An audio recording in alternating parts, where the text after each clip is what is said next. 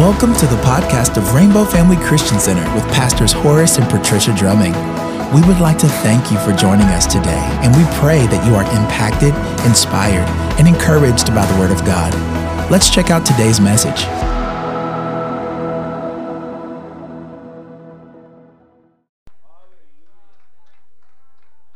So something that's moving has got to be you and I. Out of neutral, into drive, out of just hearing, and over to a combination of hearing and doing. Amen. Faith without works is dead. We are not called to be a dead church. You are alive. He is alive. And he's living on the inside of you. And greater is he that is in you than he that is in this world. Amen. Hallelujah. We'll give your neighbor a virtual hug, and on your way down, um, just bless them like that. Amen. Hallelujah. Thank you, worship team. God bless you. Thank you so much. Hallelujah. Glory to God. Glory to God. Hallelujah. Hallelujah. Well, we got our children in here with us today, and um, I want to preach something that will touch their hearts. I want to preach something that will touch your heart as an adult. Uh, you know, we do have our children's church who uh, has begun, but we are, because of the number of teachers, or should I say, the lack of number of teachers now that we have, because some have not come back, um, we are now just doing two weeks of children's church, and that's on the third, sun, uh, third Sunday and the fourth. He tell me that I'm back to this one. Uh, he just had to get me powered up, huh? Amen. And so, as a result, um, uh, the first and second Sundays of each uh, month for the foreseeable future, we'll be uh, inviting our children to come in, and I believe that God can bless them, that God will bless them right in the midst of this. Amen. Glory to God. Um, I want us this morning, I got a call from one of our missionary brothers in the Lord. His name is Talat Muhammad. He his ministry is called um, Regions and Beyond, and uh, he does travel extensively throughout the world. And obviously, you know that during the time of COVID, there was this slowdown in terms of the number of people that were able to travel, and even uh, the restrictions from many various countries that would not allow you to come in. And now that uh, the vaccinations are, are taking place, and, and I'm going to um, just kind of uh, digress for a moment, let me encourage all of you about vaccinations. Uh, please don't talk negatively about people getting vaccinated. I've been vaccinated. Vaccination is not something that's a negative. I mean, if you feel like you have medical reasons for not, I, I can understand that. Some of you I know sometimes or you are allergic to various things, but do not put vaccination in some some type. I was reading an article. Somebody was bold enough to put it in a Christian magazine talking about this is the sign of the beast, and I was like, well, you don't really even know your Bible because I don't know about you. By the time they start talking about the sign of the beast, I'm already raptured. I'm out of here. So this couldn't be biblical. And it, it, it's unbiblical for somebody to start talking about vaccination in that kind of vein. That's not scriptural. That's a scare tactic. That's a bullying tactic. I, I can't mandate it, nor do I feel like God wants me to try to mandate people get vaccinated, vaccinated, but I'll tell you, I believe it's a good thing. I believe that I want all of this congregation to know it's a good thing, it's not a bad thing. And if I have any leaders saying otherwise, I really want you to come in and talk to me and talk to me about why that you feel like it's a bad thing. Because we can't do that. We, we shouldn't do that. It's a choice that you make, but folks, we, our population would have been wiped out with measles if it hadn't been for vaccination. Our population have, would have been wiped out with polio if it had not been for vaccination. I don't know if you grasp what 700,000 lives are. 700,000 lives. Do you know we're talking about an empty Washington, D.C.? There are no one living in Washington, D.C. with 700,000 people dead. That's how many people have died of this disease. And God wants us to stop. God is not against medicine. God is not against medical doctors. God is not against scientific discoveries and breakthroughs. Much of what you enjoy every day of your life came through some type of breakthrough. How many of you woke up in an air conditioned house this morning? Uh, some of you might have opened your windows last night and just let fresh air in. But the bottom line is, much of the, the amenities and much of the comforts that you have in your home came through breakthroughs like that. And I believe it was a God given idea.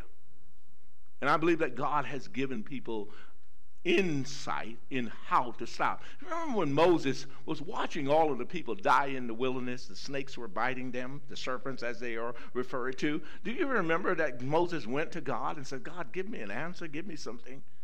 And, and, we know that God gave him what we would call an unconventional way of going back. He said, I, I want you to get a rod, I want you to get a stick, I want you to put an image of a serpent on that stick, and I want the people to do what? Look up. And if they look up, no matter what was happening, no matter how they were bitten, they were going to live. I believe that God can use the natural things. And so I wanted to take this time this, this morning to really encourage you. If you haven't gotten vaccinated, please do so. Even if you're one of those asymptomatic persons, do you realize that you can actually contract this disease, even if it doesn't do harm to you, but you can be doing harm to other people? You can be doing harm to your children, to your grandchildren, though it's not affecting you. So, this is why you want to help to be in the process of stamping it out. How many of you are sick and tired of COVID? I'm sick and tired of masks. I know you say, Pastor, you got the advantage today. I do. And, and, and but yet at the same time, mask. I've tried them all cloth mask, the filtered mask, colored mask, designer mask. I'm tired of masks. And I want us, as a people of God, as a church, to get in unity on this matter. Amen? I do believe that everyone, I've done it. I, have gotten shot number one, I've gotten shot number two, and if there comes a shot number three, I'll get shot number three. And I'm encouraging you don't let so many of these conspiracy theories blind your mind. The Bible says that's how the devil is able to creep into our, our lives because he comes to blind the minds of men. And, and, and, and to be thinking or even to articulate that somehow that's a negative if somebody. Folks, this is not a lack of faith. I didn't see myself as not having faith by taking a shot. And I think some of you are trying to put it into that vein that you don't have any faith if you took the shot. I got my faith in God. Now, you can have your faith in God and die. You have your faith in God and die. I know a lot of people who have their, had, as they so-called have faith in God, and God was trying to tell them, you know, how many of you remember that example of the man on the roof? There's a flood, and there's a man on the roof and he had climbed up on the roof. And then a boat came. And the man says, they said, Come, come, come get in the boat. He says, Oh no, I'm waiting on God. And then they sent a much bigger boat because this water was rising and the man is up on the roof. The water's so so high, it's on the roof. And he's up on the roof. And they send this man a larger boat, and he still rejects the boat because he says, I'm waiting on God. And then finally, uh, uh, uh, aviation, a, a, a, helicopter comes and it has a ladder and it drops a ladder down and it says, Climb up, climb up. And the man says, Go away, go away. I'm waiting on God. And then the next scenario, the man dies. He wakes up, he's in heaven. And he says, God, what happened? I was waiting on you. And God said, I sent you a boat. You rejected it. I sent you a bigger boat.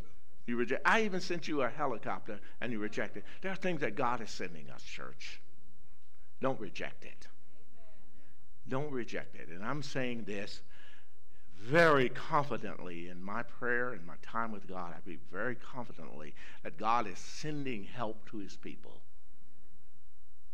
I believe that every medical doctor would stand with me and say, This is in your best interest. This is not something that's going to be harmful to you. This is in your best interest, so I encourage you. So I, I, I transition now again back to evangelist Muhammad Talat, uh, Talat Muhammad rather. And, and Ta- Talat called me, and he and I had a long conversation, probably over an hour. Prayed with him, and he said, Look like everything is coming against me, Pastor. I know I have a call on my life to go into the uttermost parts of the earth. I know that God is calling, and He is um, had scheduled to go to Malta uh, from Malta to Ethiopia, from Ethiopia uh, to um, a part of Turkey, and from there to Italy, and then back uh, to his home, which is in Tulsa, Oklahoma. He says, But I need help. He says, Look like everything that could go wrong with my home was going wrong with my home. You know, how many of you know that stuff starts to break down? and he said, and allocations and resources that I set aside. And I said, uh, uh, my brother, I'm going to make an appeal to the people of Rainbow because I know they know you, I know they love you, and I know that they will help you. I believe, and I'm saying this, and I don't generally give numbers, but I believe that we can and should raise about $5,000 so that he can go and can carry this good news and gospel to Malta, to Ethiopia, to all of those areas that God has put in his path to go preach the gospel. How many of you know people still need to hear the good news? The devil would love for us to stop flying and going. He'd love for you to get to the point where he said, I'm not going to get on a flight. I'm thankful. I do know that there are a lot of countries that do not have the privilege or the benefit of having the vaccine right now. But we believe in that God will surround Brother Talat with his favor like a shield.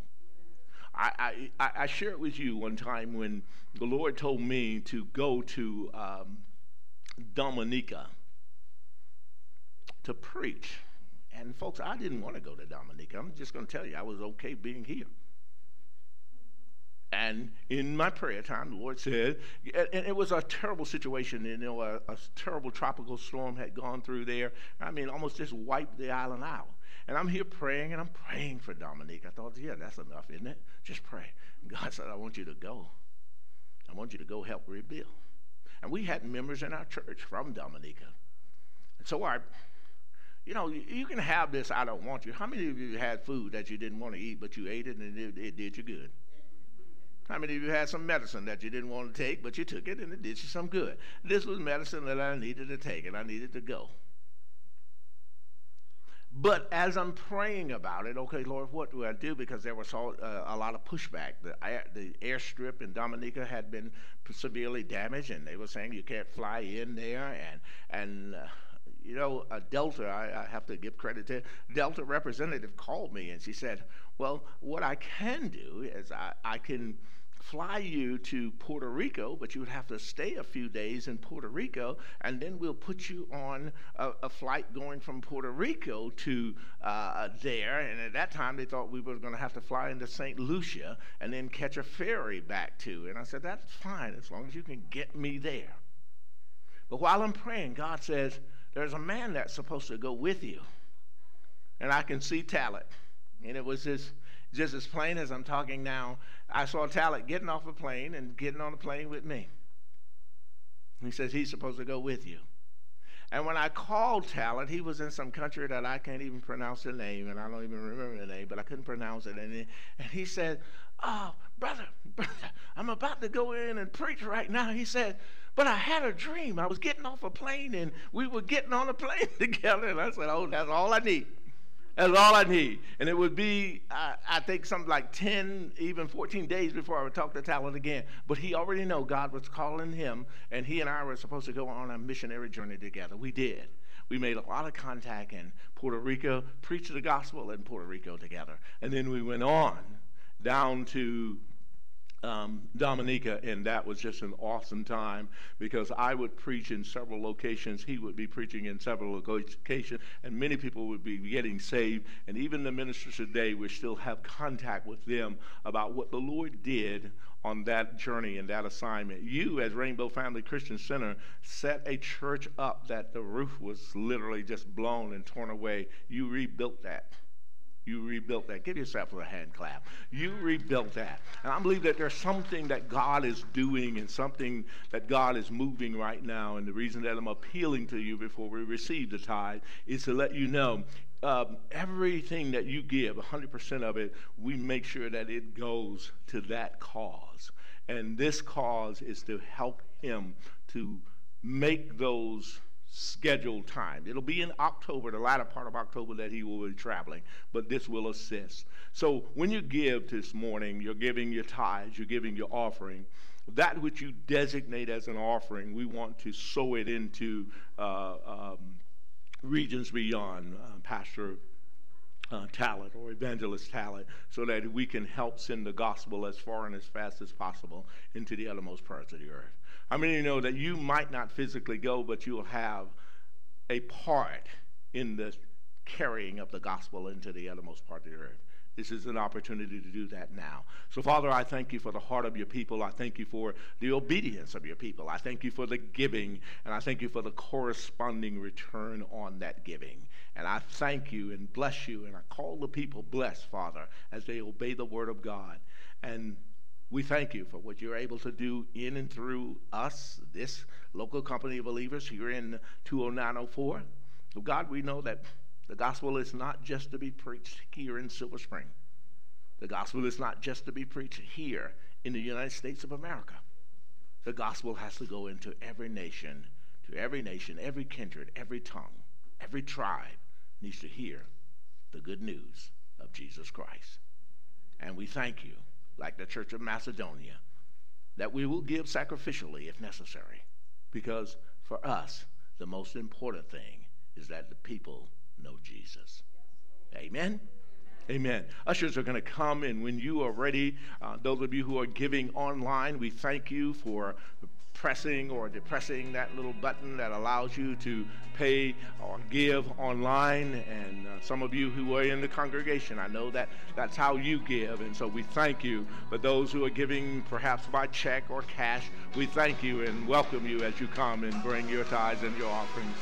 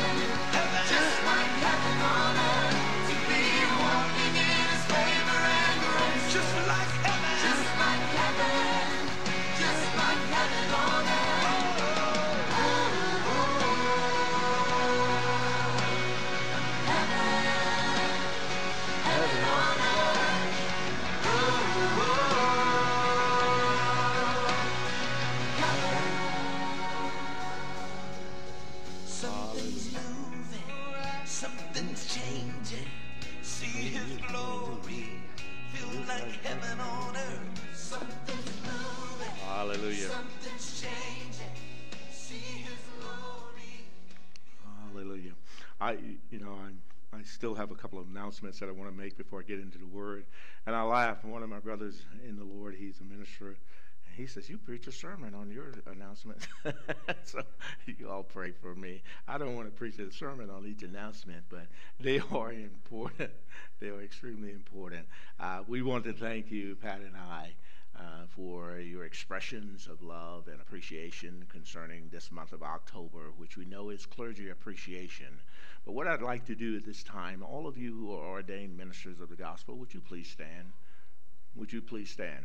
Those who are ordained ministers of the gospel, would you please stand? Many of them are doing some incredible things in this church, and a lot of times I'm the only one that's getting that so called pat on the back, but these are the people that are behind the scenes. Stand up, Kyle. Uh, stand up.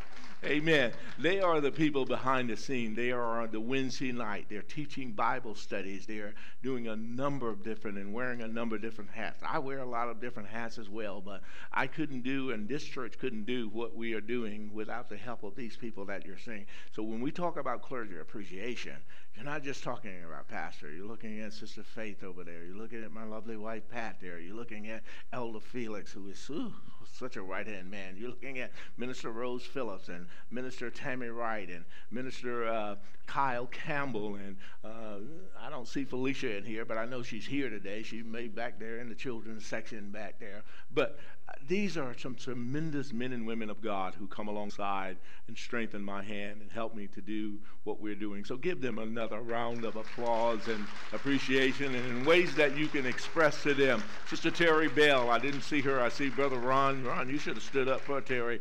so she's back there in the back. But so many th- people that are doing so many wonderful things. And we thank God. And all across the, the world, uh, and especially in the nation of uh, this nation, uh, this month is set aside to just simply say uh, to those who, uh, who labor, those who toil, uh, those who statistics say sometimes want to quit because it gets so hard, those who feel like they're in the pit at times in their lives, those who feel like they are just alone. Who can I talk to? Who can I have some fellowship or relationship with? Uh, those are the people that we are wanting you to be mindful of and to be prayerful over during the course of this month and in the months ahead. Amen. Glory to God. I uh, want to remind you that we are going to have what we call a church business meeting, but it's an informational meeting. That will take place on the last Wednesday of this month. Now, that will be in lieu of the Wednesday or midweek Bible study. So, what you were accustomed to doing in terms of uh, getting on a Zoom conference with us on a Wednesday night. You just simply on that same, uh, the last Wednesday night of this month, you'll get on, and uh, the board of directors from Rainbow Family Christian Center will be hosting that particular uh, time. And we kind of want to be able to share where were we before all of this mess started, before all of COVIDs came in. What, how and what did we have to do during this time? And then what are we going to do as we now move beyond this season of COVID? What are the, some of the things that we've learned?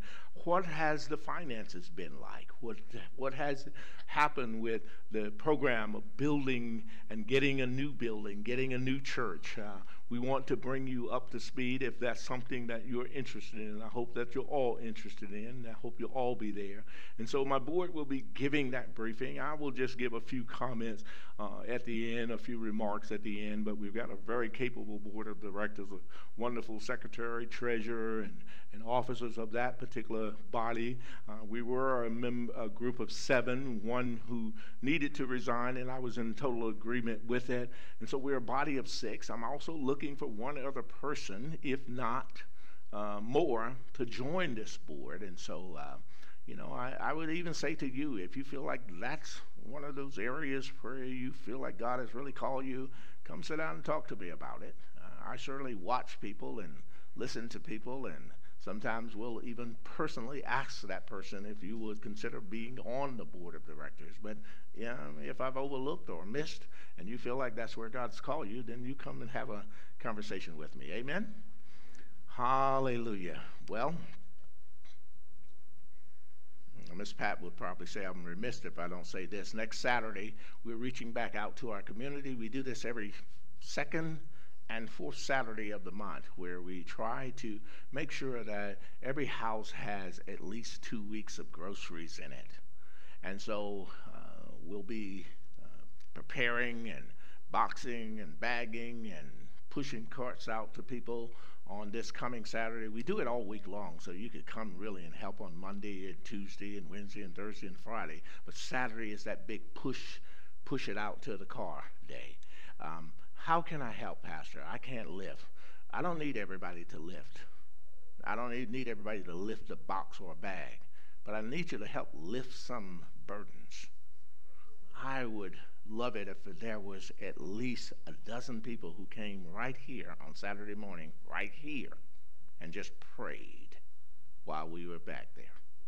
So if you're looking and saying, well, I can't assist in that area, you're wrong. You can. I don't need everybody to bag. I don't need everybody to push a cart. I do need some people who are bold and courageous, like uh, I will be, that will pray for everybody who wants prayer out there in that line. And folks, I got here the other week and we weren't even distributing. People thought we were distributing, and there were 60 cars already in line. I got here at 9:15. That was my late day. I said, "Oh, I'm to rest. I'm going to sleep, but I'm going to come in and do my Bible or, or our prayer time and at 10 o'clock in the sanctuary. But when I rode up, the line was already very long. And so one by one, I just talked to the people and let them know, apologize that uh, for whatever miscommunication and that they were out there lined up, and just let them know when was the next available date that they could come and receive. Folks, um, I would estimate that we're probably given well over $5 million worth of food just in this year alone. Uh, uh, and I apologize to those of you who are watching, but for those of you who are physically here, we've got literally two freezers full of ice cream that I'd like to give away today. I hope you're not lactose intolerant, but I got a lot of ice cream. And literally, folks, there is probably three more pallets of it that I've got to find a place to store it tomorrow. So please help a pastor out. And at the end of the service, take some ice cream home. Say, yay, Matt, Madison. She's looking at me like, ice cream? She's looked at you, Mom. Ice cream. Yeah. Yeah, and so we have a lot of frozen fruit bars. Uh, I mean, it's everything, folks. It's from Haagen Dazs to Dove to I don't want to name all of the name brands, but it's a lot of things that are there. And at the end of the service, so don't slip out and go back there and be eating ice cream when I finish up the service. I just want you to stay with me during the course of the service. So uh, indulge in, and take part in that with us today. Amen leaders, leaders of Rainbow, those of you who are viewing, those of you who are physically here, I need to meet with you next week. I want to do it via Zoom, but I need all my leaders of Rainbow to. I haven't had a leaders meeting with you in some time. And what it says is now time because we are getting ready to move. We're getting ready to do some things uh, quite differently. I need everyone who, who leads up. Uh, uh, a cell group. I need everyone who is in a leadership capacity in this church. I need you to be on that Zoom. That's going to be next Sunday night. It's a week from next Sunday night. I'll send out the link to all of you, uh, but that's going to be next Sunday night at 6 p.m. I want you to just kind of put it in your calendar right now.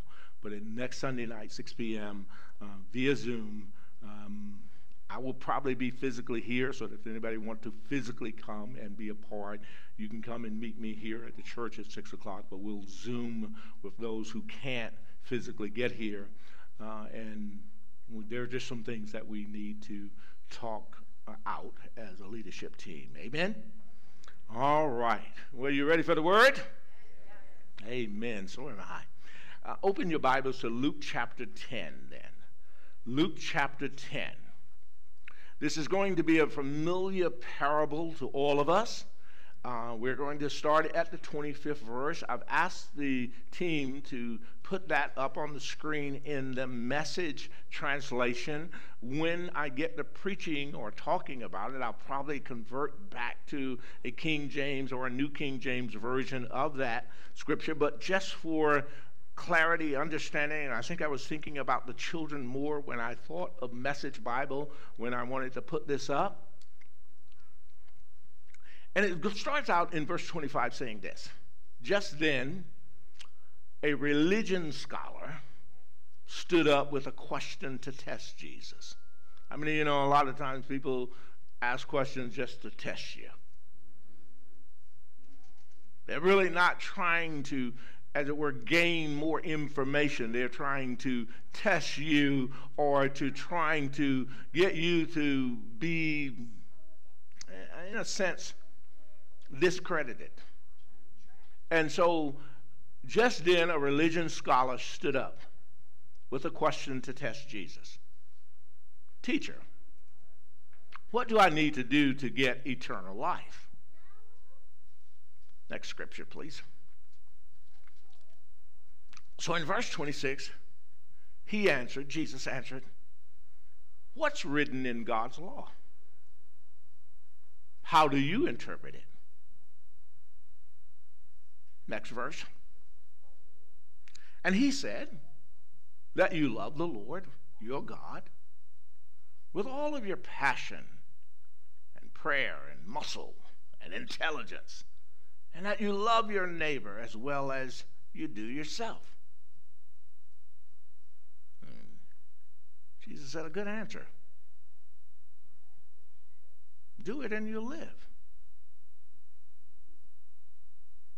looking for a loophole. Do you understand that sometimes you can give people an answer, but it's not the answer that they wanted to hear? And so they start looking for a loophole. So, looking for a loophole, he asks, and just how would you define neighbor? How many of you remember Peter back in the day asking how often should he forgive somebody? Seven times? He thought, man, I have laid it out there seven times. And Jesus would respond 70 times that. But this person is also looking for a loophole, and he asks, and just how would you define neighbor? Next verse, please.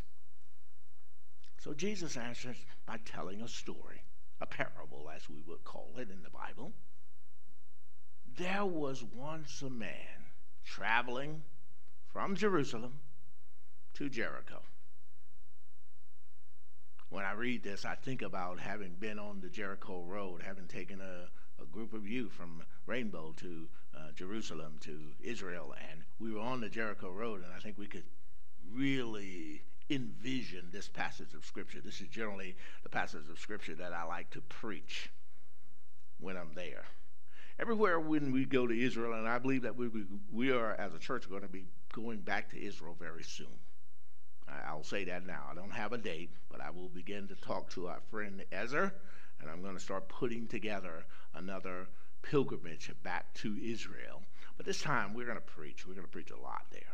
But every time we would go, when we reach a site, I would ask certain people, certain of these ministers or leaders, to teach at that site so that they could bring the Bible alive again. Uh, folks, it's every time I'm in Jerusalem, I just think about Jesus is coming.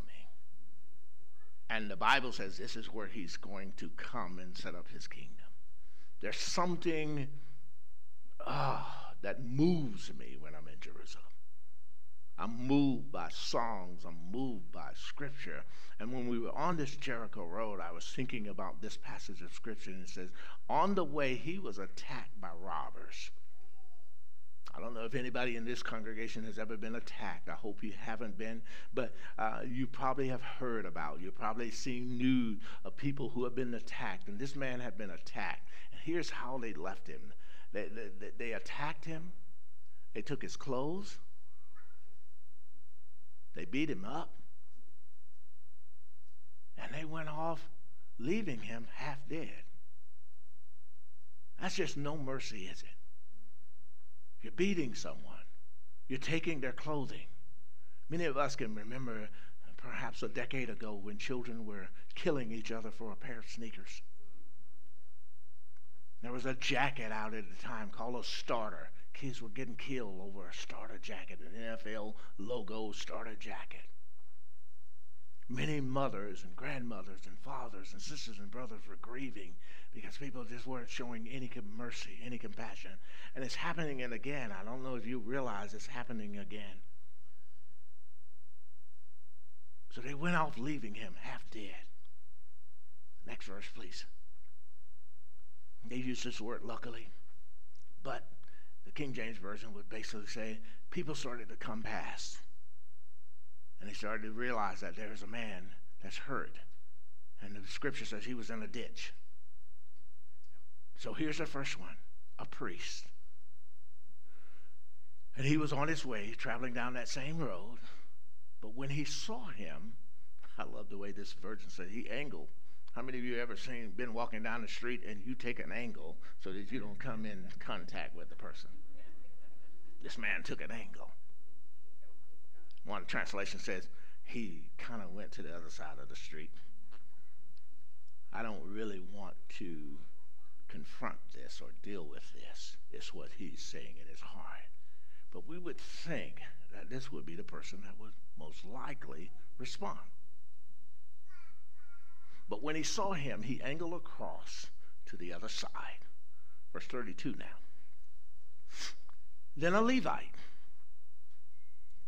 Those of us who read our Bible, remember that when we talk about Levites, we're talking about, again, a group of religious people, a religious leader, Levitical, the priesthood, is what the Bible would call this tribe of Judah or a tribe of Israel.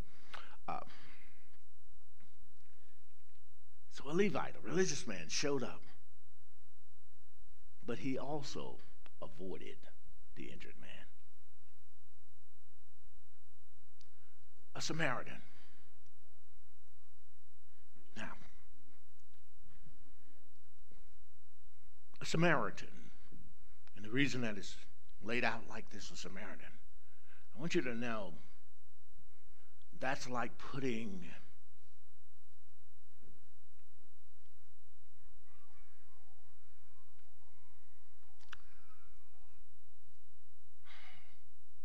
How many of you are familiar with the Gaza Strip?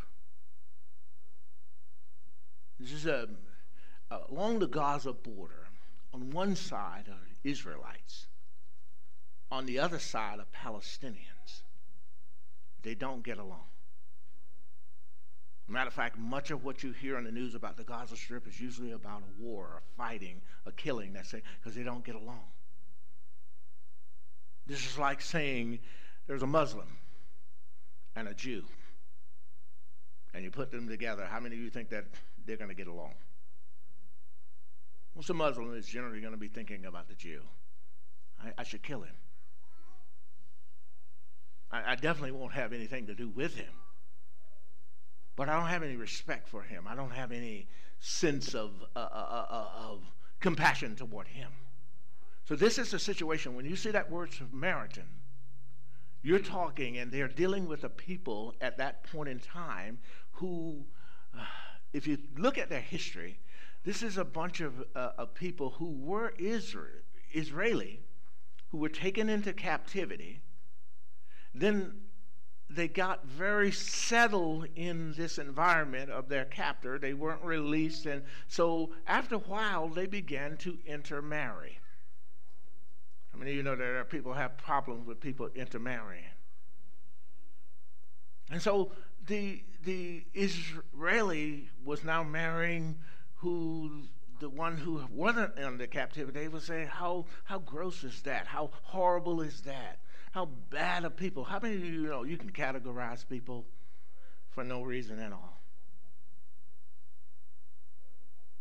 You know, a lot of what we went through over the summer was simply a lot of polarization.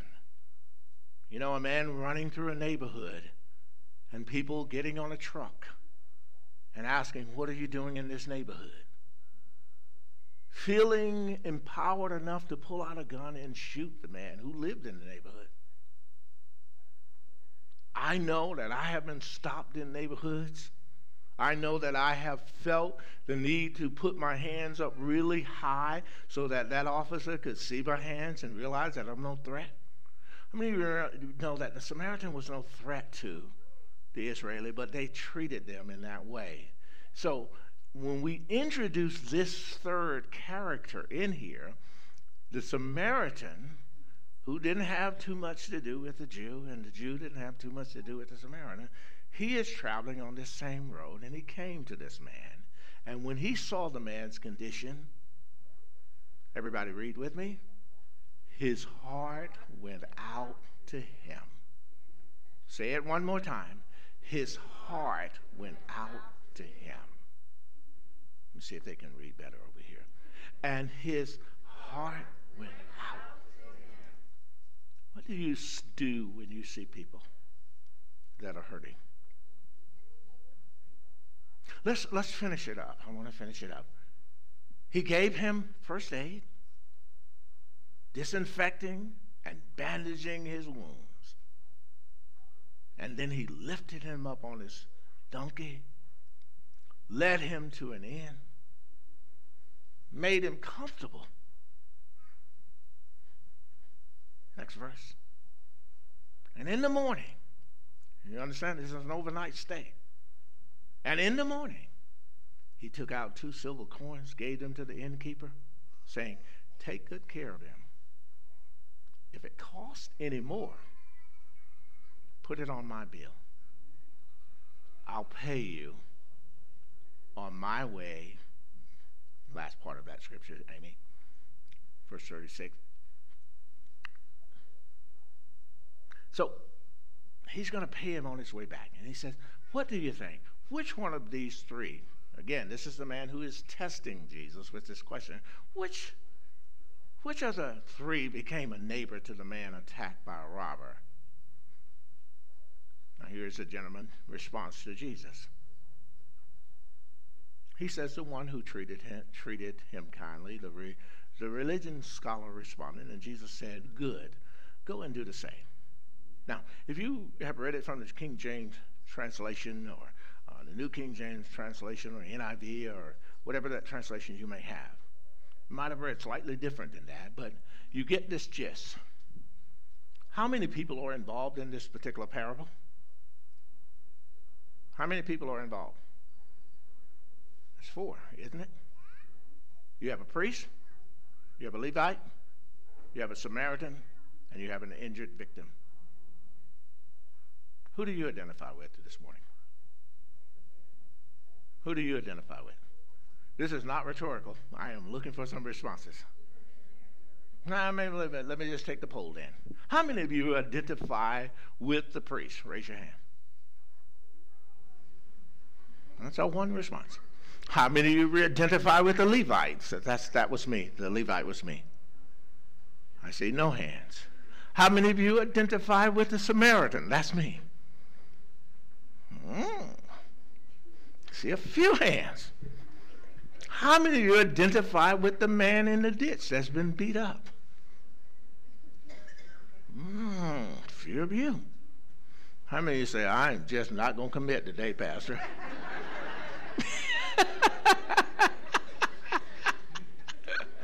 it's not a trick question. It's not a trick question. Even when I think about the man in the ditch, even if you're the person that's in the ditch, there are some things that you have to put away in order to receive help. There's things that you have to put away to receive help. I'm a military retiree. Do you know on the battlefield, you're fighting beside people and they don't care what color you are when you are fighting on the battlefield. If they are wounded and they need blood, they don't say, hey, I don't want no blood coming out of that black man. You got to find me a white man and get blood from the white man. All they want to know is I'm O positive. If he he was O positive and I'm O positive, hey, give me the blood. I mean, you realize they don't tell you what color the vessel is that if you needed a blood transfusion, you went to the hospital. All they were going to say, do you match the type? And so this man also had to make some adjustments. I think some of us see him as unconscious and unresponsive. I think he was just badly hurt, but I think he could respond. I think he could see who was helping him. I think he had to deal with some things in his life that said, I now need to receive help from the most unlikely person that I thought would help me. And see, sometimes God is going to send the most unlikely person across your path to help you. And you've got to be open to receive. Somebody say open to receive. If you're open to receive, lift your hands to what God said. I'm open to receive. Because God is not going to let you determine how you're going to get blessed. I used to deal with people who would give me lists of, say, Pastor, pray for my husband. And they give me a list of all the things about their husband that they wanted. I said, oh, Lord, you ain't never going to get married. Because now you describe what God's got to do. And, and at a time, we had a, a friend, look, I don't think she ever thought about intermarriage. She was here in Washington, D.C., and she had her, her, her list of qualities. And, and, and so God brings her a most unlikely candidate. She is now Mrs. Fonseca. But she had you know, tall, dark, and handsome. He's a totally different character, totally different race. God doesn't care about that stuff. We people make too much of that stuff. God, do you know what the Bible says? God is no respecter of person. Everybody say red and yellow, red and yellow. black and white. Finish it. They're precious in His sight. The reverse has to happen now. Are people precious in your sight?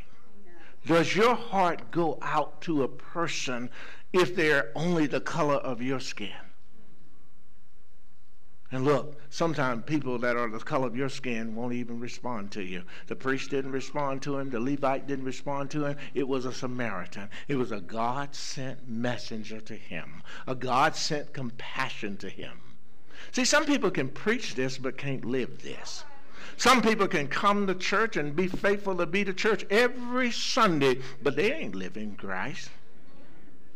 They are not living Christ. There are some people who are going to try to stand before God and say, God, God did not. They think it's all about their little work that they did. I served on the usher board. I sang in the choir. I preached God. Lord, I was the loudest amen for pastor. God says, but that's got nothing to do with it. Do you have a relationship with Jesus Christ? Are you truly a believer? Folks, there is a buzzword in the Christian community right now. We pastors have been talking about it, and it's called, they call themselves deconstructing from their faith. These are people, there's a gentleman, and I won't call his name, he's a well known preacher, who decided he was going to take a year off from God that God was going to have to prove himself to him. How many of you know God don't have to prove nothing to you? God don't have to prove anything to you, so God's going to have to prove. And so he, at, at the end of the year, he decided, I don't believe in God. Stepped down from his church, stepped out of his marriage, and I'm telling you, he has really, when we track where he is right now, he has really stepped into the fire. I share it with you about a, a well-known pastor in uh, southern Africa who stood up on Easter Sunday morning and denounced his wife and said, that woman over there, that's the one that's supposed to be my wife. And the congregation, as crazy as this may sound, stood up and cheered. how foolish is that? Folks, we're living in these last days where the Lord just was sharing me, with me because I've been reading the book of Revelation. There was a member who said, Pastor, you got to teach me about the book of Revelation. I said, Look, I need to go back and refresh myself. I said this within myself. And I started going back through the book of Revelation, and I realized that when God was talking about famine, folks, the famine is not going to be food. The famine is going to be that you're, you're going to go to places where nobody's going to be preaching Jesus anymore. You're going to have all kinds of sounds and you're going to have all kinds of, uh, uh, uh, of motivational concepts being thrown at you, but no Jesus, no gospel. No, no, no holding you accountable. Do anything. Live anyway. It's okay. God loves us all. He does love you, but there are people that God loves that are going to go to hell. Oh, shout me down now. There are people. How many of you know God loves everybody right now? And He always will. But that won't stop if you don't stop and you don't change and you don't move in the direction that God's trying to make you in. Some of us won't leave some situations and some people alone. And God is saying, look, every time that person comes into your life, they just blow up your life. Anybody know what I'm talking about when I say they just blow up your life? All kind of stuff happens, all kind of confusion happens. All, I mean, you're, you're, you were making progress, but all of a sudden now you realize I'm a few steps back because you wouldn't let that go. It's kind of like when we talk about Abraham and Lot. Like, why did he just stay with Lot in every situation?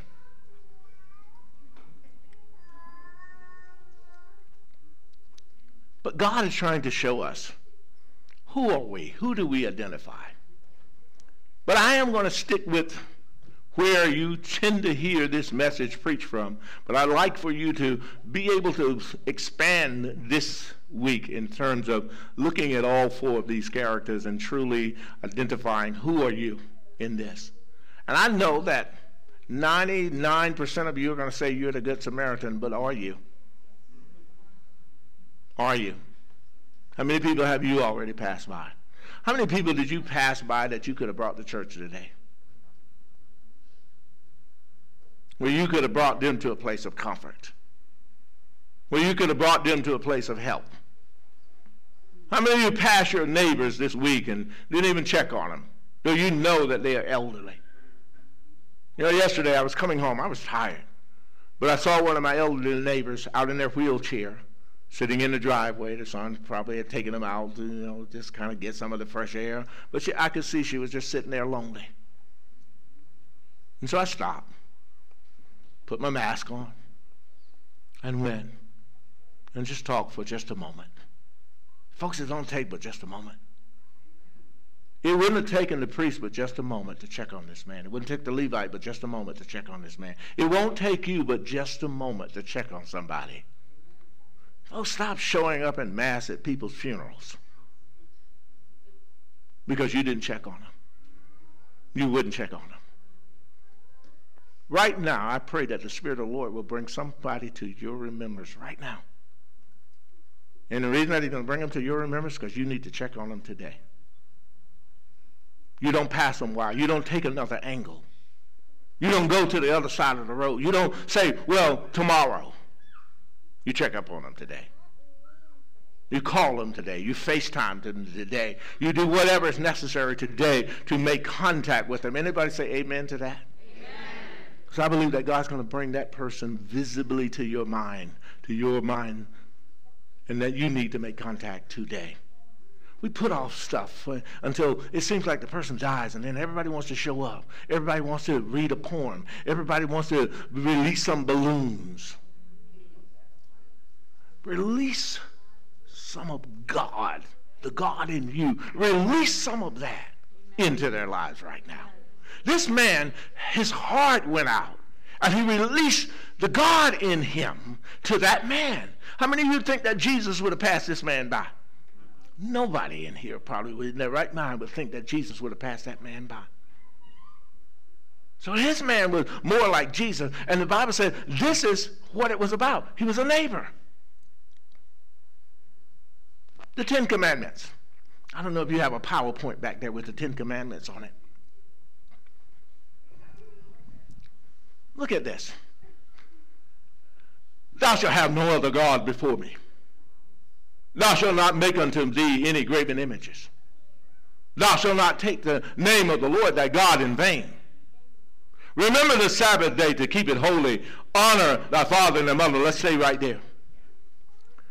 What I come to the conclusion, and I know we could have a debate on number five, but what I come to the conclusion is this the first five commandments is about how you love God. It's how you love God. The second five commandments is about how you love people. Let's put those up. Number six. Next slide, Amy, if you don't want. Look at number six. Thou shalt not kill. That's how you treat other people. Thou shalt not commit adultery. That's how you treat other people. Thou shalt not steal. That's how you're treating other people. Thou shalt not bear false witness against thy neighbor. And thou shalt not covet thy neighbor's house. I think some translations say thy neighbor's wife.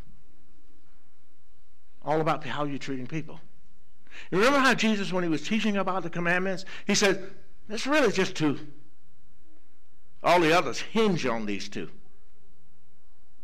Love God was commandment number one, wasn't it? What was commandment number two? Love your neighbor. So he summed up the ten into two. And I believe the first five what's on it. He said, but he said, father and mother. Folks, if you're not honoring children, if you're not honoring your father and your mother, you're not honoring God.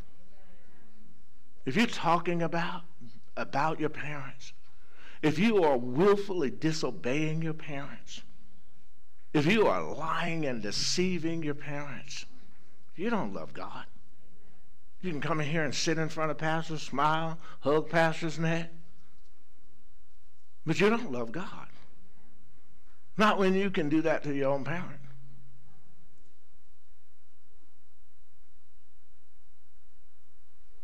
And so God really challenges us to examine ourselves about our love. And if we have this love, like the Samaritan, it's going to be perhaps predicated on these five things that I'm going to give you.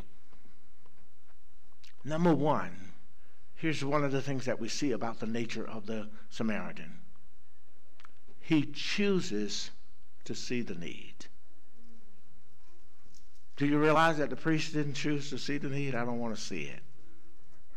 I got other things to do. I got to go to the house of the Lord and preach.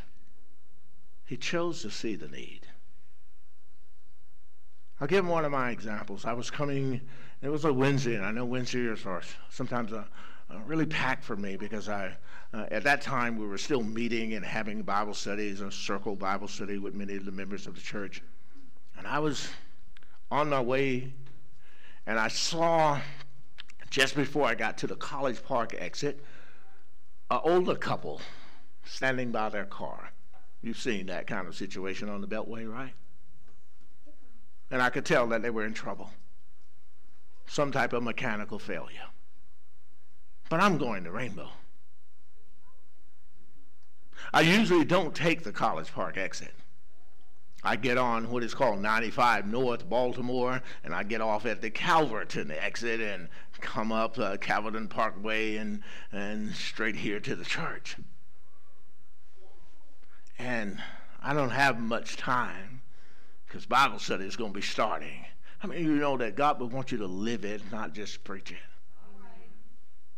And my heart got convicted. And I found myself making an exit on US 1.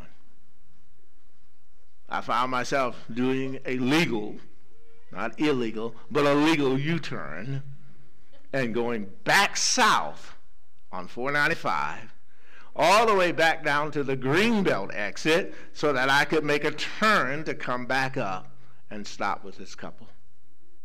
And what was the problem? They ran out of gas.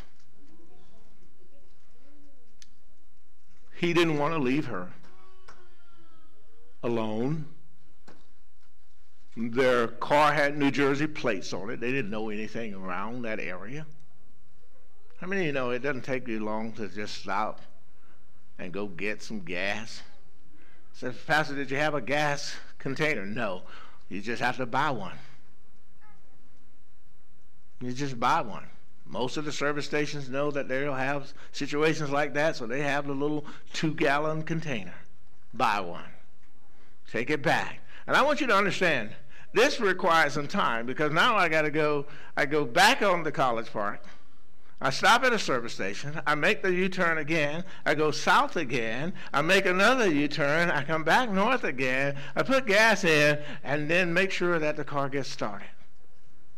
And then show them Right here, the College Park exit, you can go, and there's a service station on the right. I got the Bible study on time. Five minutes before, but I got the Bible study on time. You have time to stop if you will recognize that that's a genuine need. And that's what that gentleman did. He, he, he, he chose to see the need. I put two scriptures in there, Matthew 9, 36 and Luke 10, 20. In Matthew 9, 36, it says, And the report of this went out into all the land. See, when you do something that really is of God, it that report will go out. People will know it. That couple, I'm sure, went back and told somebody there was a man that just stopped, a total stranger, and we knew it was God. I believe that their faith increased, their desire to realize that when you're in trouble, God will send help. Sometimes, folks, it's not for your testimony. It's sometimes it's their testimony that God's trying to get you to stop. It's their faith that God's trying to help you to be an instrument in increasing their faith. Look at Luke 10 20. I put these in my note. Luke 10 20. Nevertheless, do not rejoice in this that the spirits are subject to you, but rather rejoice because your names are written in heaven. And God is saying, look, every time you do something for God, your name is written down in the Lamb's book of life. Amen.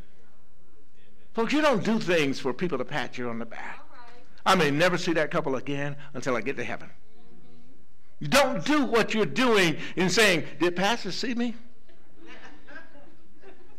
Did pastor notice that I was there? Did pastor notice that what I was doing? Did so and so notice what I was doing? You folks, the Bible said when you're really doing it for God, the right hand don't even know what the left hand is doing. Because you're doing it not as unto men, you are doing it as unto God. This man was not doing it so that he could uh, have a piece of cord arranged. His heart went out to that man and he reached out to him. He didn't say, I don't have time. I'm a businessman. I'm on my way somewhere. He said, Here's a hurting person. And I am a capable and able person. How many of you are capable and able this morning to help somebody? See, you have to take that capability and that ability that God gives you and use it for God's glory. You have to see the need. Don't get so comfortable passing people by. You remember the story that's told of, uh, of, of the fact there's this big church, it's a big luxurious church, and people are coming in, they're dressed, they're in fine attire, nice coats, minks, the whole nine yard, and they're coming in, and it's a cold uh, morning, and people all bundle up, and, and beside or near the church, at the church steps, is this homeless character. Battered clothing, kind of smelly, just in a kind of a bundle and a ball. And people are coming. These are all church people driving up in their alphabet cars, B's, M's, and W's. Benz, what, what, what, you know, just driving up. Blessed. And somebody said, blessed. Blessed, blessed people. But every one of them, when they saw the man sitting on the church step, just went on in, went on in, went on in, went on in. No one stopped except a couple of people who said, Get off of these steps. Can't you find somewhere else to go sit? And so, as they're in there waiting for the pastor to come in and do what they so comfortably would do every week, they realize here comes a homeless man. I mean, you know that every now and then there are people who will stop people who come in that don't look a certain way. Ushers, don't y'all ever be like that. You know, the Bible says you don't see a person and start to judge them and say, You sit here. And then you see people who you think are dressed and who you think are on top, and you say, Well, you sit up here. But you get the other person and you say, You sit back there. So here comes the homeless man. And he doesn't stop. He just comes, and you know what he does? He comes up into the pulpit. Happened to be their pastor. It happened to be their pastor. He wanted to see did he really have any good Samaritans in his church? And so they didn't recognize him. He had put on enough makeup, wig, a lot of old battered clothing that the people didn't recognize it was him. It was their pastor. I won't put you to a test like that. but I'm telling you, your test is coming, and I believe it's coming today. I believe it's coming this week. Whether you who believe that you are a Samaritan, God's going to see whether you are. Because some of us are all about ourselves. We are all about doing activities that we benefit from. We're not so much into activities where we won't get any benefit, but the other person gets all the benefits. I mean, come on. He put the man on his donkey, so what does that mean that he has to do? He is spending from his wallet. So how many of you realize probably some adjustment has to be made in your budget? Because now somebody else is in your budget. Somebody else is being paid out of your pocket. But that didn't matter because his heart went out. Everybody say a matter of the heart. Say it again, a matter of the heart. We're talking about things for our, folks that it's a matter of the heart. Is it really in your heart to do? So when it's in your heart to do, uh, you now have the heart of Christ. You now have the mind of Christ. You are now saying, not my will, not what's so convenient for me, but what is the will of God in this situation? You are not satisfied just having the title priest, having the title Levite. You are now more concerned about being the servant, the servant of the Lord the servant of the Lord. You don't mind getting off of your car or, or, or, or, your chariot. You, you, you now want somebody else to be blessed with it. Here's the second thing that you will learn about the Samaritan. It's this. Not only did he choose to see the, see the need, he answered the cry. He answered the cry. He answered the cry. If you hear a scream in your neighborhood at night, how many of you would get up out your bed? Most people won't. It's like, what's that? They'll never get up and check. Years ago, they made a movie of it uh, about it. Jodie Foster played the character in the movie. It happened in Boston. It happened in a bar.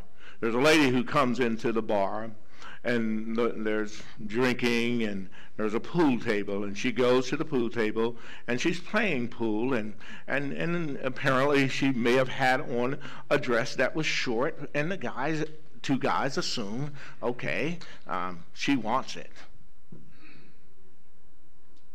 And so they make a pass at her that she rejects. And so they became forceful and folks, I don't know if you remember this case in Boston. They raped the woman in the bar on the pool table with other people in there, and no one lifted a hand to help. Do you see abuse and you okay just walking past it? I get in a lot of trouble because People tell me I interject myself into situations. But I can't stand to see someone being taken advantage of, abused, and not just do anything. This is the reason I say this about bullies in, in school, and I'm talking from a school level right now. Folks, how many of you realize that there weren't really a lot of bullies in your school? They're generally one, two, maybe a half dozen. And I would always say, how many students were in the school though? And did they realize that if they all got together, what could the bully do? What could the, but what do most kids do when they see another child being bullied? What happens when the one child says, I'm going to beat you up? Okay, we're going to be there to see. You need to have a mindset I'm going to be there to stop this. I'm going to be there perhaps to report this to the principal. Oh, you're a snitch. Folks, stop letting yourself get caught up in that foolishness talking about I'm no snitch.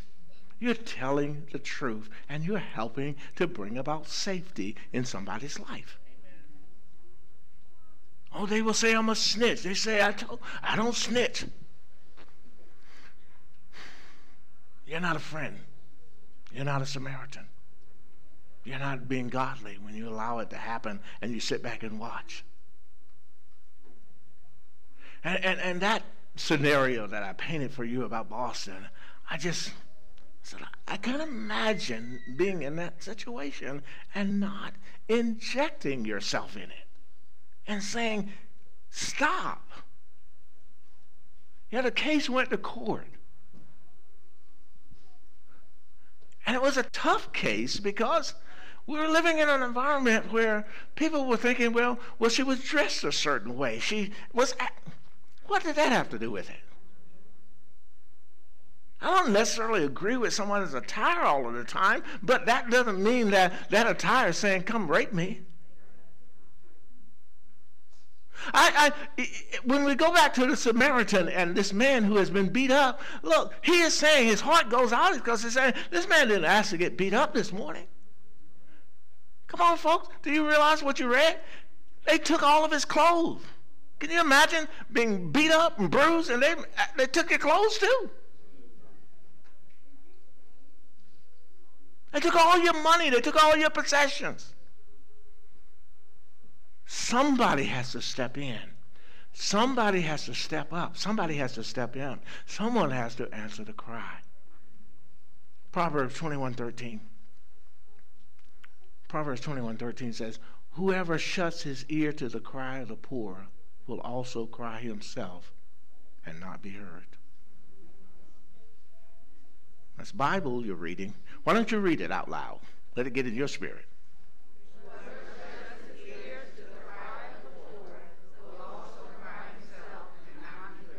This is why sometimes when you, you hear my wife appealing to the members of this church, come and help us on a Saturday. Come and help us serve.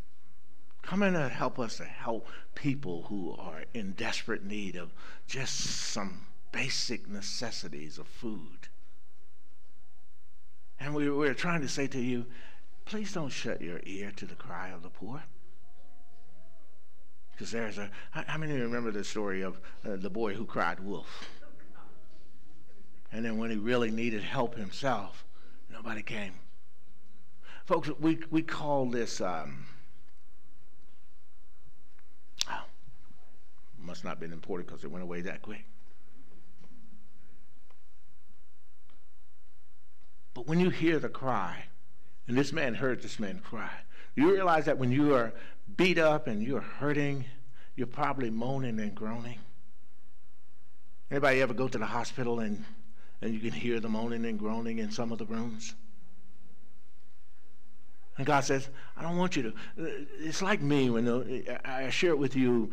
There was a time, and some of you will remember this member. Her name was Deborah Small. And, and Miss Pat, I had just finished preaching a funeral that day. I had to have traveled ugh, all the way down past uh, Waldorf and out in the into a long distance of, to do the interment for this person. And then we had to, I think Mr. Barry was driving me that day, and, and we had made our way back. And anybody have been on the Beltway and rush hour traffic on a Friday? And so it took a long time to get back. And so when I got back to my office, Mr. Barry dropped me off. All I'm thinking is get in my car and I'm going back to my house. And Miss Pat calls me. And she says, Sister Deborah, uh, you know her, Pastor. She ain't going to listen to nobody but you. Go make her go to the hospital. you, you understand? My wife is telling me, go to this lady's house and make her go to at least get some medical attention. How many of you know happy wife, happy life? so I said, okay, I'm tired, but I'm going. So I went. She didn't live far from here. And I went probably a mile, uh, maybe even less than a mile is the distance that she lived from me. And I went. I rang the doorbell. And I remember hearing her from her upper level say, It's open, come in. I guess Miss Pat had called her and told her I was coming. And so somehow she had been able to open the door, but she had went back and just laid down strength. How many of you realize sometimes you're so weak that your strength, whatever little task you do, you got to go back and try to rejuvenate. And that's where she was. And I said, okay, we're going to the hospital. I got her to put her arm around me, and I tried to get up and try to just get her as much of her weight on me and got her into my car, took her to um, Holy Cross Hospital. And Funta, you'll have to help me. There's this thing called triage. And triage, I believe the first phase is to make sure that you got some insurance. You know, it's three phase. the second one is to have somebody to come in at least get your vitals. And then the next is your doctor comes in after the vitals have been taken three phases. You understand? And so all of these phases were taking a long time. Anybody ever been to the emergency room? Because that's where I took her. That's where I took her. And so when she finally got through to go into the first phase of triage, can I borrow your phone, Denise? Let me see who you text. No. Everybody in the waiting room has one of these, including what? And you know how when you have your text phone, you can phase, or your phone, you can phase everybody out, even though you ain't doing nothing but playing Candy Crush. And so everybody was phasing everybody out. I'll never forget it. So I thought, I'm going to do the same. And I pull out my cell phone. Those of you who know me, I rarely even have my phone. So I got my phone out because I, man, I'm tired. I haven't eaten no fried chicken. Mm-hmm. I haven't eaten anything all day. I'm hungry. I'm sitting there. But I'm in the midst of the room with a lot of sick people. Do you understand? I, am taking you somewhere with this. I'm in the midst of the room with a lot of sick people, and I'm a Christian. I'm in an emergency room where everybody's saying there's something severely wrong with me, and I'm a Christian. And what do I want to do? Hide behind the phone.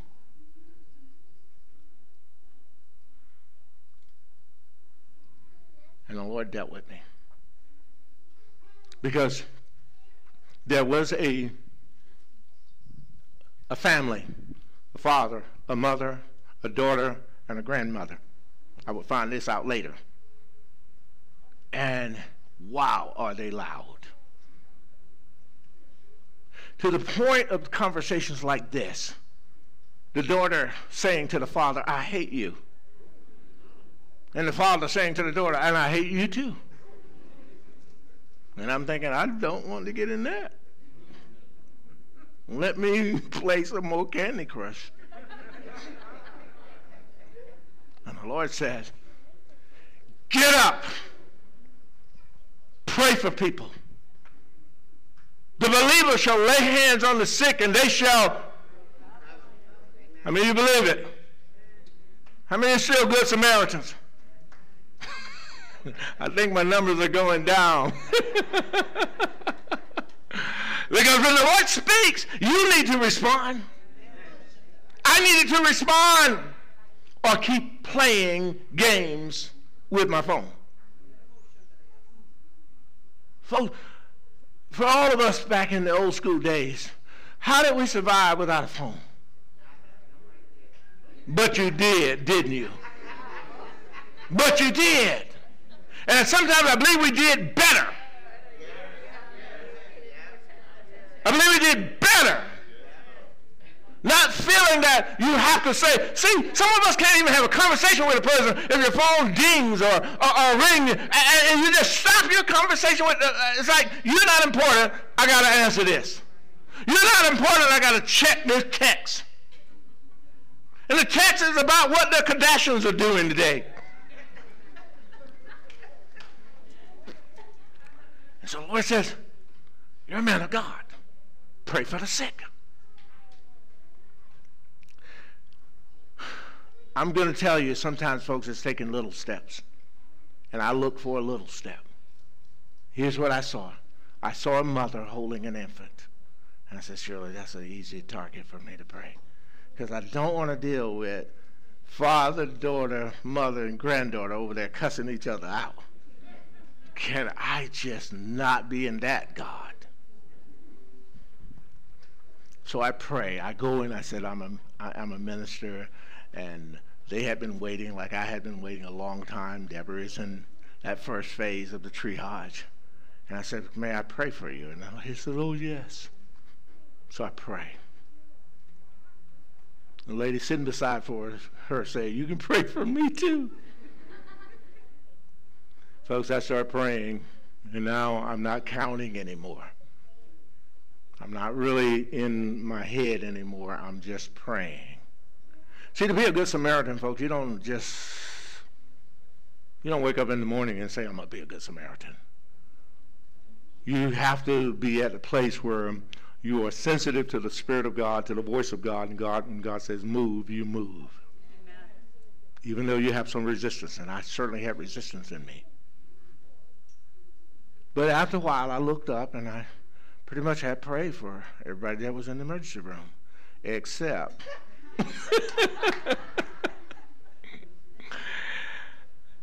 How many of you know that God, when He tells you to do something, doesn't change His mind? So I stopped, I looked, I took a big exhale, and I walked over there.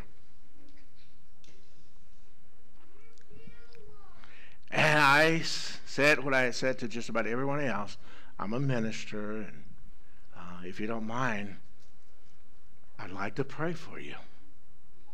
The father looked at me in the eye, and I, I hate, and perhaps I'm being um, stereotypical when I make this statement. I could tell he didn't like people of my color. And I, when I said, "May I pray for you?" he said, "Well, you might as well. Ain't nobody else done a GD thing in here." oh Lord, what have I got myself into? And I was blaming Miss Pat now because I was going home to eat chicken. We're talking about the Good Samaritan. And I began to pray. The grandmother was be the one who started to introduce me. She would say she was the, the grandmother. It appeared the daughter had taken some type of substance and she was severely being affected by it. Mom was just crying. She was just crying from the response from dad, crying from the response from her daughter. And so grandmother kind of took the lead and started introducing me and sharing with me. And I started praying. And the child, a 16 year old, I would later find out, she just, she grabbed me and she hugged me. And nobody hugs me like that but Miss Pat.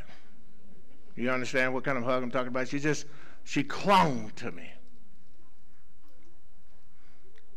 I had a black suit, but I could see the tear stains just filling my chest up as this child is not just crying. And I'm praying. And I won't stop praying. I said, Lord, I can't stop praying until this child loses me. And I just pray. I'm looking at the Father at the corner of my eye.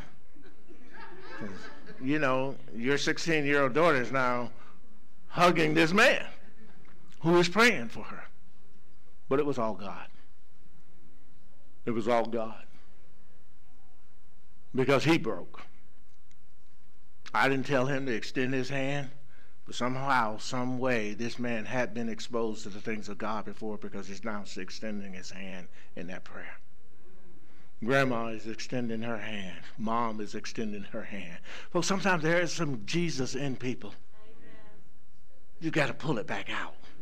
It's gotten so layered. It's gotten so hurt. They are the victim on the ground, and you've got to let them know they're the victim too. They're hurt, and it's coming from an unlikely source to help you. But it's God. I would go a step that I didn't think I was going to go. I started to ask the young girl about her relationship with Jesus Christ. How many of you know God will take you real deep if you'll go with Him?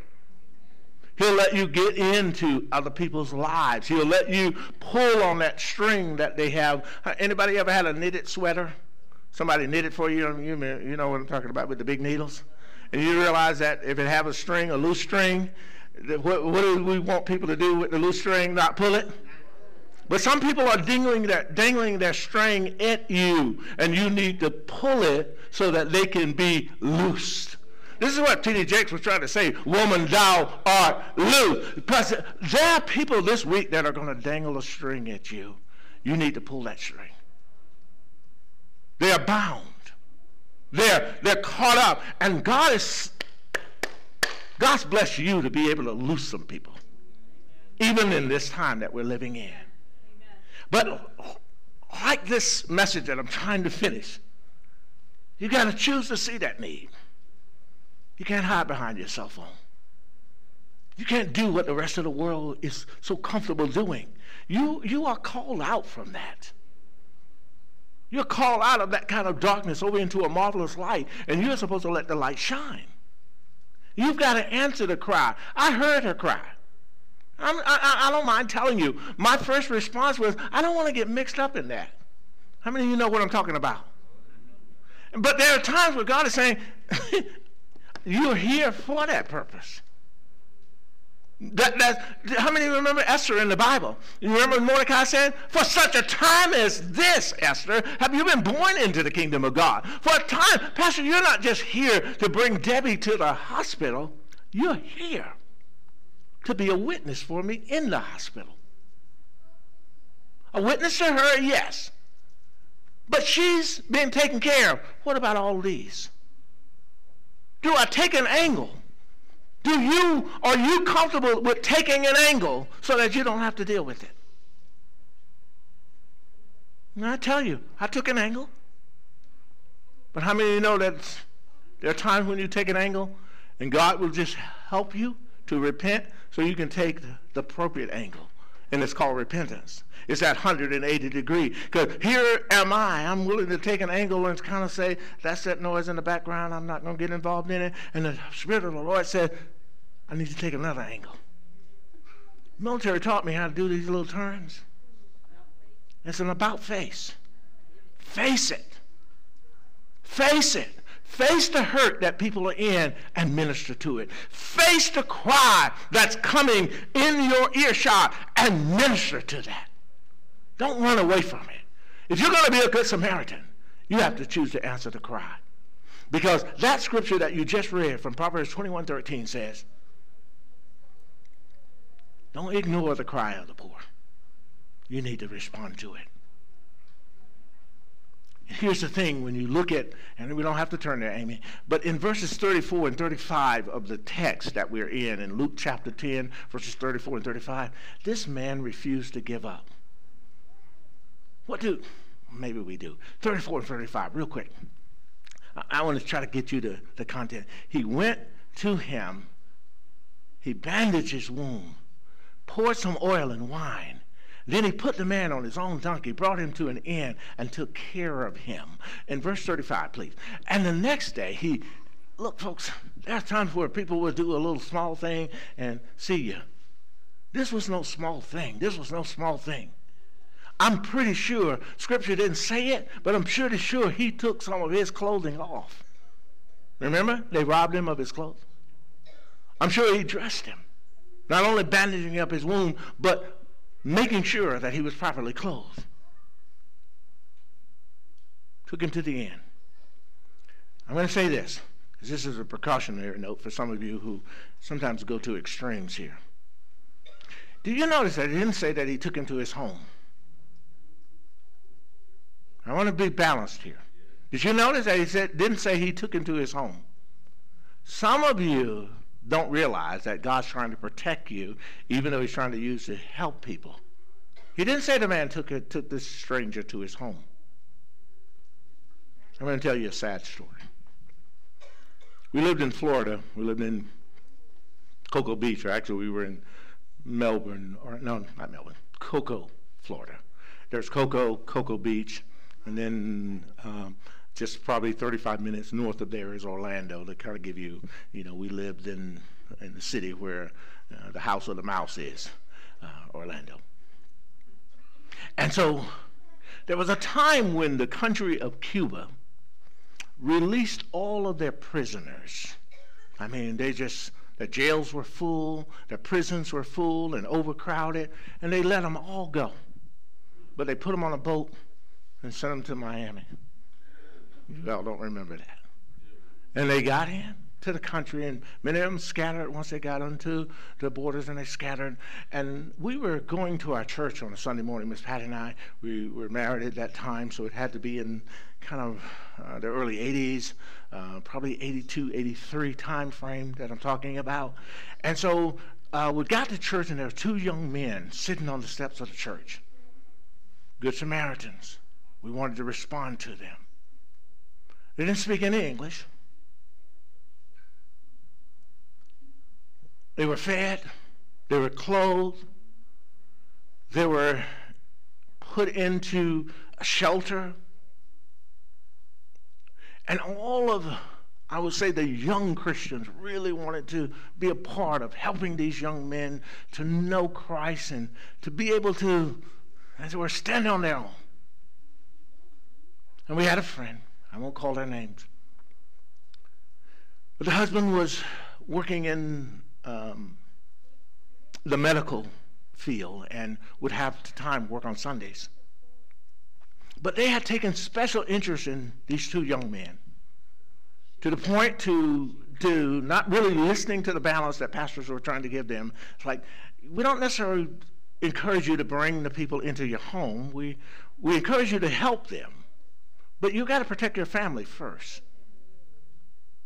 I hope you understand where I'm coming from this morning in this message. I know I've been long and lengthy here, but I, I really feel like I, if I don't cover this, some of you take certain things and you get out of balance with it.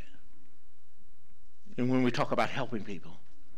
And so they didn't really listen to that sound advice. And so we realized that they were inviting these guys over and um, supposedly giving them rides, giving them meals, and had become a little bit overfamiliar. And so on this particular Sunday, because of his medical occupation, he is required, the husband is required to work. The wife is home.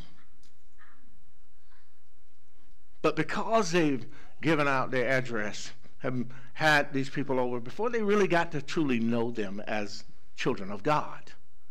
See, so not everybody's a child of God yet, but they do require help. And so the young man shows up.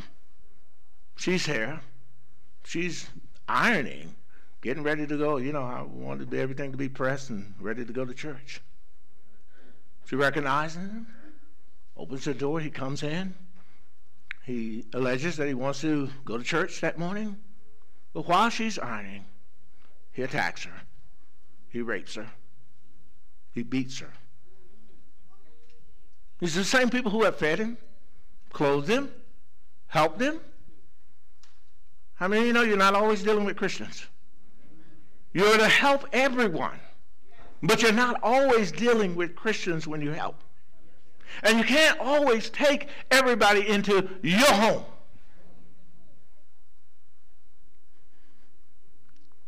You ain't getting mad at Pastor because he's telling you the truth, are you?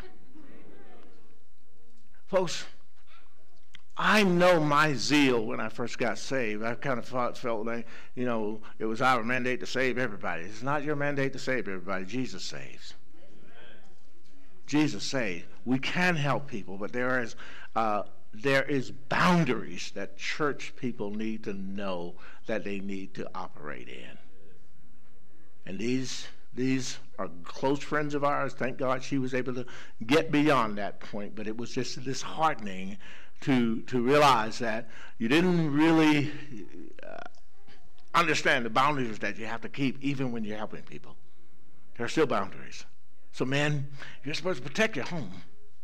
And you just can't bring everybody up in your home, even though you're helping in Christian. But it doesn't mean that you close your eyes and close your ears and go to the other side and not help. But help has its, you know, um, what's the word I'm looking for? Help has its limitation. There's a limit that you, you, you, you are able to go. And, and I believe it's a godly limit that God wants you to take. Amen? And I love the fact that this man refused to give up. But he didn't take him into his home. He took him. There's a lot of time when you all bring people here, we try to find a place to house them. With this hotel, with a shelter, and sometimes it's better for people to get into shelter because of the systematic process of helping them to get into permanent homing. Uh, you know, sometimes you will never get into the home that you want to get into until you go through this systematic thing that is in the and it, it's just it is what it is. But I, I, I can't always just say, well, I, I, you got an extra room at your house, don't you, Pastor? I do. I do. But unless God says that's where I'm supposed to take them, I'm not taking them there. I'm not taking them there.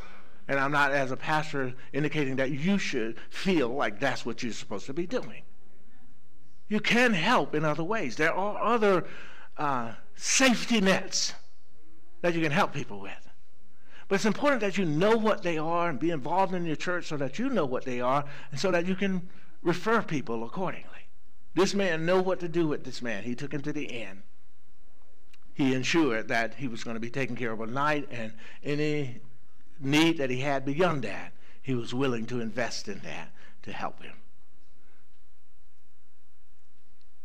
Number four, and number five, probably, so that we can close. Number four, he was the key to bringing life.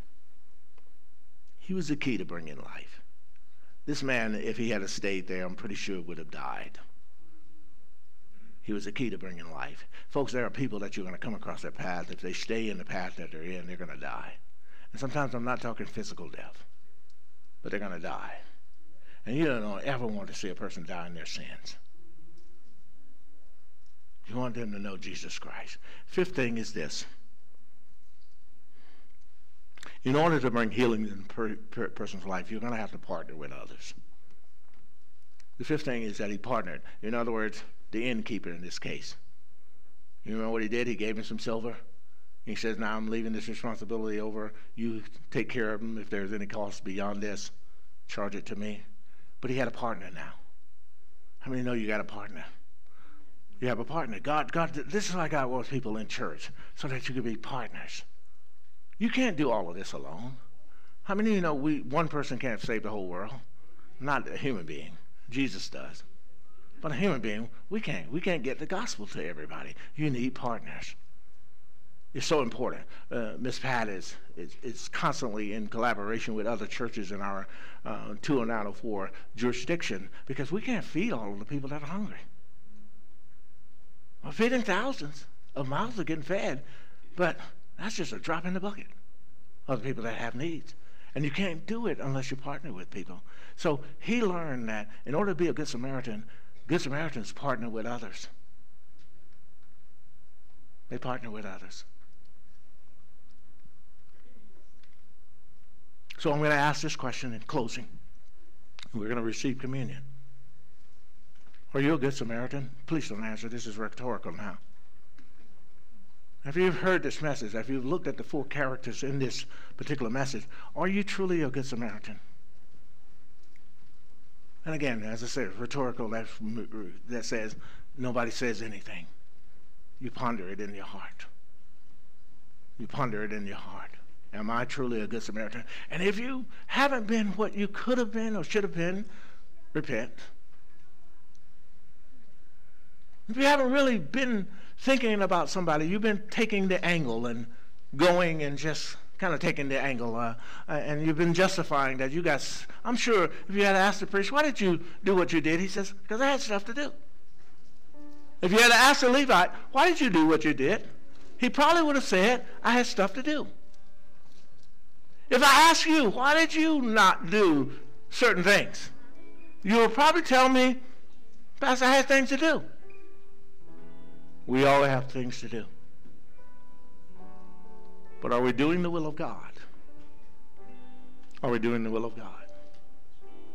If you want to do God's will, I want you to just close your eyes and I want you to just say to the Lord, I want to do your will, Lord. If there's anything in my life that has not been lining up with your will, I repent. I'm not going to receive communion this morning, Father, without coming to you with a clean heart. I'm not going to come and receive this communion this day without clean hands, God. Wash me. Remember, before communion, there was a washing that needed to be done, and Jesus began to wash his disciples' feet. Wash me. You know, the Bible says when he washes you, he washes you whiter than snow. He puts your sin as far as the east is from the west, and he remembers them no more. This is the kind of God I'm asking you to come to because this is a God of God that's going to point a finger at you. This is not a God that's going to condemn you. There is therefore now no condemnation to those that are in Christ Jesus. But sometimes we can be in God, but not doing the will of God. And if we haven't been, Father, forgive us. Forgive me of my trespasses. And I forgive those who have even trespassed against me. And sometimes our hurt and our place of being stuck is because of what somebody else did to us. And we didn't do right because they didn't do right. Well, let's uh, not stay stuck there anymore. Forgive them right now. Forgive him. Forgive her. Forgive them. And forgive yourself. Forgive yourself. Because God does. God forgives you. God is faithful and just to forgive. And so, Father, we are so grateful, so thankful. Because you tell us we need to remember this. And you gave us these really impressionable sacraments so that we would remember. That we had a Savior who loved us so much that he shed his own blood so that we could be forgiven. We could be forgiven. Somebody say, I'm forgiven. I'm forgiven. Say it again, I'm forgiven. I'm forgiven. When you take it to Jesus sincerely from your heart, you're forgiven. Though your sins, the Bible says, may be like scarlet, God washes them whiter than snow. I'm forgiven. That's the love of Jesus Christ. The ushers are going to come. They're going to distribute these elements, and I'm going to ask you to wait and hold that element. Those of you who are watching and viewing at home, I'm going to ask you to prepare your own elements, but to wait, and we're going to all receive these elements together. We're going to receive the bread. We're going to receive the, the wine, but we're going to do it together. So when you get it, don't, don't just open it and take it and drink it. Wait, and we're going to do it as one. We're going to do it as one. One in the Spirit, one in the Lord. Remembering that we are forgiven. Remembering that blood has been shed, a sacrifice has been made, that we owed a sin or a price that we could not pay, and that our God paid a price that he did not owe so that we could be free. And we're celebrating and remembering we're free. We're free. We're able to be that good Samaritan. We're able to be that kind of Christ like figure, just like the one that we read about in Luke chapter 10. We don't mind stopping because our hearts go out to people. We don't close our hearts. We don't close our eyes. We don't close our ears to the cry. We respond because we know that we can help sustain that person's life and that they can then be able to see that there is a Christ. There is someone who cares, someone who loves, someone who will never leave them, someone who will never abandon them, someone who will never take an angle to go to the other side.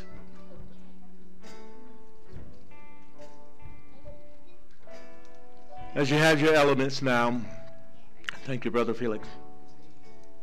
I want you to take the wafer out. I know I cut my nails so low that it's always a little struggle sometimes to pull that little cellophane off, but I want to give you a moment.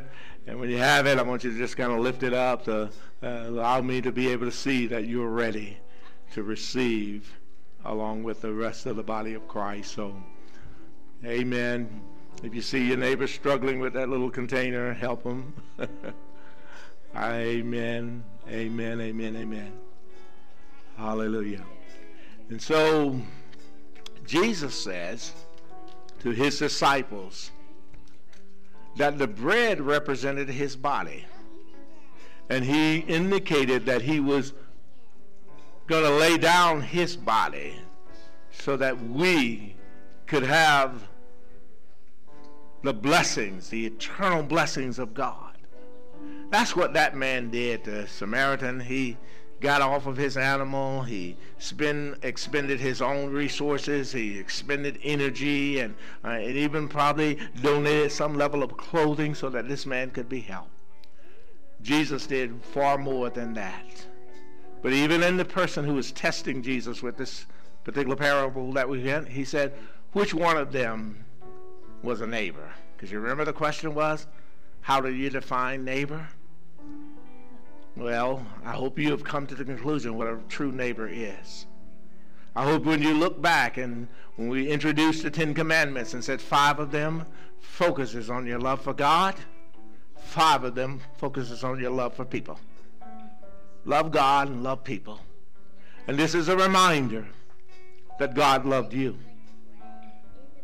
That God loved you. Say thank you, Lord for sacrificing on my behalf.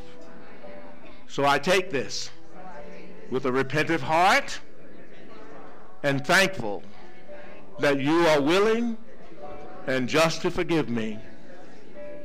In Jesus' name, take the bread together.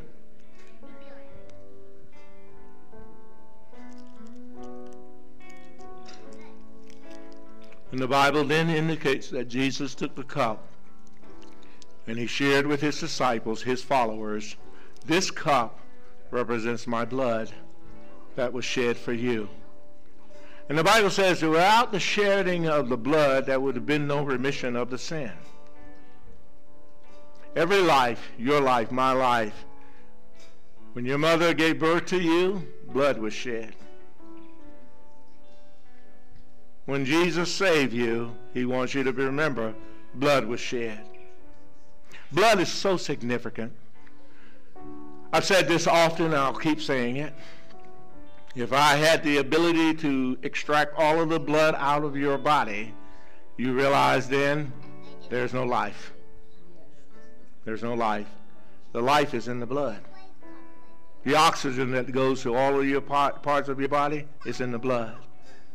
Your blood, it actually takes out all of the waste products out of your body the blood.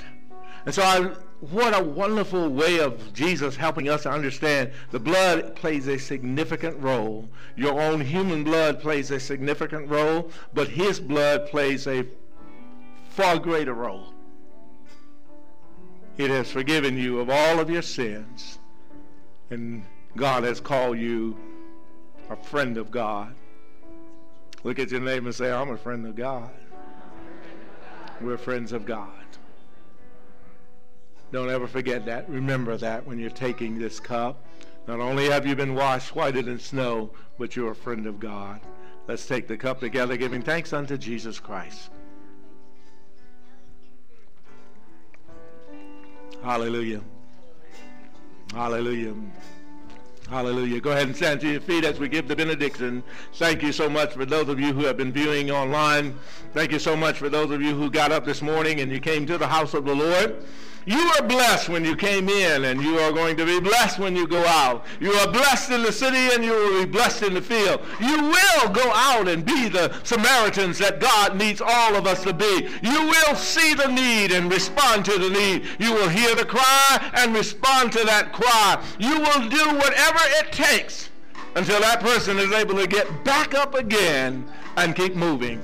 God bless you. God bless you. God bless you. And go be a blessing in Jesus' name. Love you.